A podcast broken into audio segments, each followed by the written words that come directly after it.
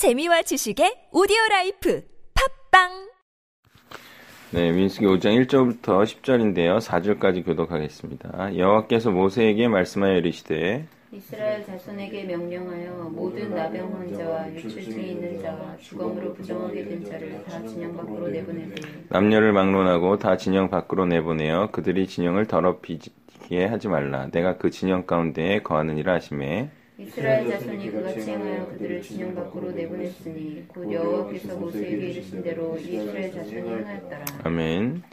자, 여호와는 이제 거룩하시고요. 그리고 또 하나는 이스라엘과 함께 거하시길 원하십니다. 그런데 이스라엘 가운데 더럽고 부정한 자가 있으면 하나님께서는 이제 속성이 거룩하시기 때문에 더럽고 부정한 자와 함께 거하시지 않는 분이죠. 근데 이스라엘 가운데 계속 더럽고 부정한 자가 있으면 하나님은 이스라엘을 떠나실 수밖에 없는 겁니다. 예, 그러니 죄인들을 진영 밖으로 쫓아내라는 이 명령은 사실 이스라엘을 위한 명령이죠. 왜냐하면 하나님은 복이시기 때문에 복을 떠나가게 하는 것은 이스라엘에게 저주가 될 것이기 때문입니다. 예, 지금으로 치면요, 전혀 죄인으로 여겨지지 않는 예, 자들이 2절에 나와요. 예, 나병 환자, 유출증 있는 자, 주검으로 부정하게 된 자. 그런데 이 자들은 왜 구약 때에는 죄인으로 규정되었는가? 예, 이것을 좀 알아봐야겠죠. 근데 이것은 역시 신약과 구약의 차이를 이해해야 합니다. 신약과 구약의 중요한 차이는 무엇이냐? 그것은 바로 현세에서 복을 받느냐, 많으냐, 또 저주를 당하느냐, 안 당하느냐 하는 거예요. 구약은 현세에서 하나님의 뜻을 행하는 자에게는 예, 바로 저주에서 벗어나는 일이 있다. 그래서 축복된 상태가 된다. 회복이 된다. 이런 거죠. 예, 근데 죄를 행하면 바로 저주의 상태가 된다. 하는 게 이제 구약인 거예요. 예, 그러니까 이절에 나오는 이러한 사람들은 죄 있는 자들이라고 하겠습니다. 그런데요, 이러한 자들도 나중에 짐 밖에서 회개하고 하나님의 뜻을 행하면 회복이 되고 치료가 되는 자들이에요. 자, 그래서 하나님은 죄와 구별되시죠. 어, 그래서 그런 거룩한 분이시기 때문에 죄인들과 함께 거하시는 것을 지극히 싫어하십니다. 그래서 만약에 이스라엘이 죄인을 떠나보내라는 이 명령을 행하지 않으면 하나님이 이스라엘을 떠나실 것입니다. 그것은 하나님의 본질적 속성에 기인한 것이죠. 그리고 이 하나님의 속성을 우리도 닮아야 합니다. 그래서 묻겠습니다. 여러분은 죄인과 함께 거하길 좋아하는가? 물어봐야 돼. 좋아해요, 안 좋아해요? 네, 안 좋아야죠. 네. 안 좋아하는데, 그런데, 뭐, 예수님도 죄인과 함께, 뭐, 하길 어, 원하셨잖아요? 네. 그래서, 우리도 죄인과 함께 하기를 원하는 경우도 있겠죠. 어느 경우냐? 두 가지 경우라고 볼 수 있겠는데요. 처음에는 하나는 자신이 죄인이다. 그럼 죄인과 함께 거하길 좋아하겠죠? 예, 죄인과 함께 모임에 있기를 좋아하겠죠. 예, 두 번째인 경우는 죄인이 아닌데 이제 죄인을 회개시키길 원해서 일 경우에 죄인과 함께하길 원하겠죠. 예, 그래서 이제 죄인이 죄인을 좋아하는 거에 대해서는 언급할 필요가 없겠고 회개시키고 싶어서 죄인을 가까이 하는 경우에는 어, 어떻게 되냐? 어떤 죄인을 가까이 하느냐? 그것은 회개하려고 하는 죄인을 가까이 하겠죠. 반면 완악하고 완고한 자 그런 죄인은 가까이 하려고 하지 않겠죠. 예, 몇번 권고하고 말 거예요. 그런 사람은 싫으니까. 예. 자, 그래서 어, 떤 죄인이냐에 따라서 또 계속 가까이 할지 말지가 결정된다. 죄인도 예, 한 종류가 아니다. 이렇게 봐야 돼. 예, 또 이제 이런 경우도 있어요. 사실 회개할 것 같지 않은 죄인을 계속 가까이 하는 경우도 있겠죠. 그런 경우는 어떤 경우겠어요? 막 회개하려고 하지 않는 막 죄인인데 가족이야. 막 그런 경우. 그런 경우는 좀 약간 다른 이유가 있는 거예요. 예, 꼭 회개시키려고 하기보다는 내가 그 사람과 헤어지기 싫다든지 뭐 이런 다른 이유가 있는 거예요. 그런 게. 자기 자신만. 그래서 회개시키려고 꼭 회개시키려는 목적이 아닌 다른 목적이나 이유가 또 있다고 봐야 합니다. 자, 그래서 하나님께서는 이 죄인들을 진영 밖으로 쫓아내라는 명령을 하셨는데 이 명령은 이렇게 이스라엘 가운데 죄 없는 자들을 위한 것이면서도 동시에 사실은 이 죄인들을 위한 조치예요. 왜 그렇죠? 이들이 쫓겨남을 당하지 않으면 어떻게 생각하겠어요? 자신에 대해서.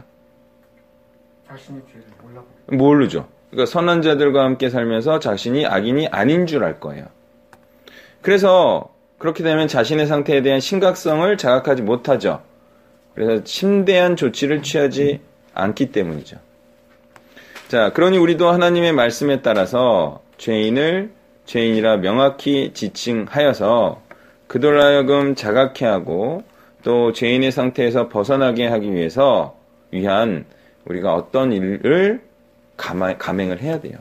그들에게 경고를 하든 아니면 죄인이다라고 시인을 하라고 하든 우리도 그런 일을 해야 된다는 거예요. 그 사람을 위해서라도.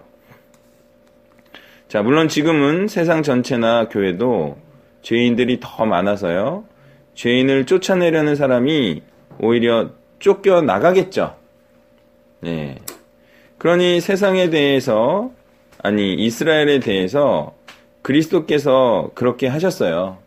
너희들이 죄인이다. 그래서 예수님께 어떤 일이 일어났습니까? 오히려 죄인들이 당하는 일을 당했어요. 그게 무슨 일이에요?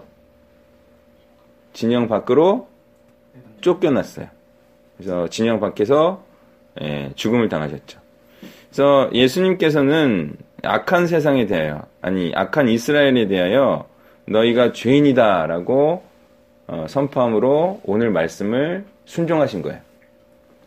그런데 세상이 너무 악하여서 오히려 순종하는 자를 죄인이라 칭해서 진영 밖으로 쫓아내고 죽였던 거죠. 예, 그래서 지금은 이 악한 세상에서 순종자들이 오히려 진영 밖에서 만나고 회합하고 있다는 거예요. 세상에 의해서 버림받은 자들이 되었고, 그런데 바로 그 버림받은 자들이 바로 진짜라는 사실을 우리는 알아야 됩니다. 5절부터 10절을 교독합니다. 여호께서 모세에게 말씀하여 이르시되 이스라엘 자손에게 이르라 남자나 여자나 사람들이 범하는 죄를 범하여 여호와께 거역함으로 죄를 지으면 그 지은 죄를 자복하고 그 죄값을 온전히 갚되 5분의 1을 더하여 그가 죄를 지었던 그 사람에게 돌려줄 것이요 만일 죄값을 받을 만한 친척이 없으면 그 죄값을 여호와께 드려 제사장에게로 돌릴 것이니 이는 그를 위하여 속죄할 속죄의 순양과 함께 돌릴 것입니다. 이스라엘 자손이 거제로 제사장에게 가져오는 모든 성물은 그의 것이 될 것이라 각 사람이 구별한 물건은 그의 것이 되나니 누구든지 제사장에게 주는 것은 그의 것이 되느니라. 아멘. 자, 자신이 죄를 지었다는 것을 인정하고 또 자복한다는 것은요. 바로 죄값을 치른다는 것을 의미한다는 거예요. 그냥 나 회개한다, 나 잘못했다, 이게 아니라 오늘 성경을 보니까 아, 내가 죄인임을 자복한다는 것은 그 죄값을 치른다는 것이다. 또한 죄값을 치른다고 했을 때는 피해에게 20%를 더해서 피해자에게 배상하는 것이다. 예, 그러니까 현대적으로 치면 형사적으로만 죄값을 치렀다고 해서 성경적인 죄값을 치른 것은 아니다라는 거예요. 오히려 성경적인 죄값은 민사적 배상에 가깝다.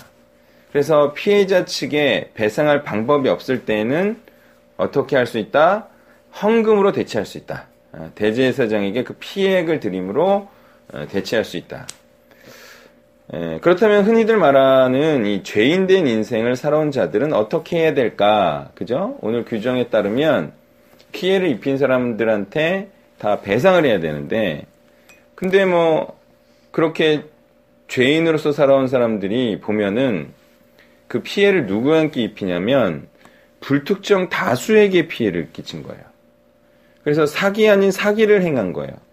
그러니까 여러 사람들의 눈살을 찌푸리게 해서 자기 살기 위해서 다른 사람에 대해서 어, 다른 사람의 피해에 대해서는 아랑곳하지 않고 다른 사람을 돌보지 않고 이웃을 사랑하지 않고 그렇게 살아간 자들이에요.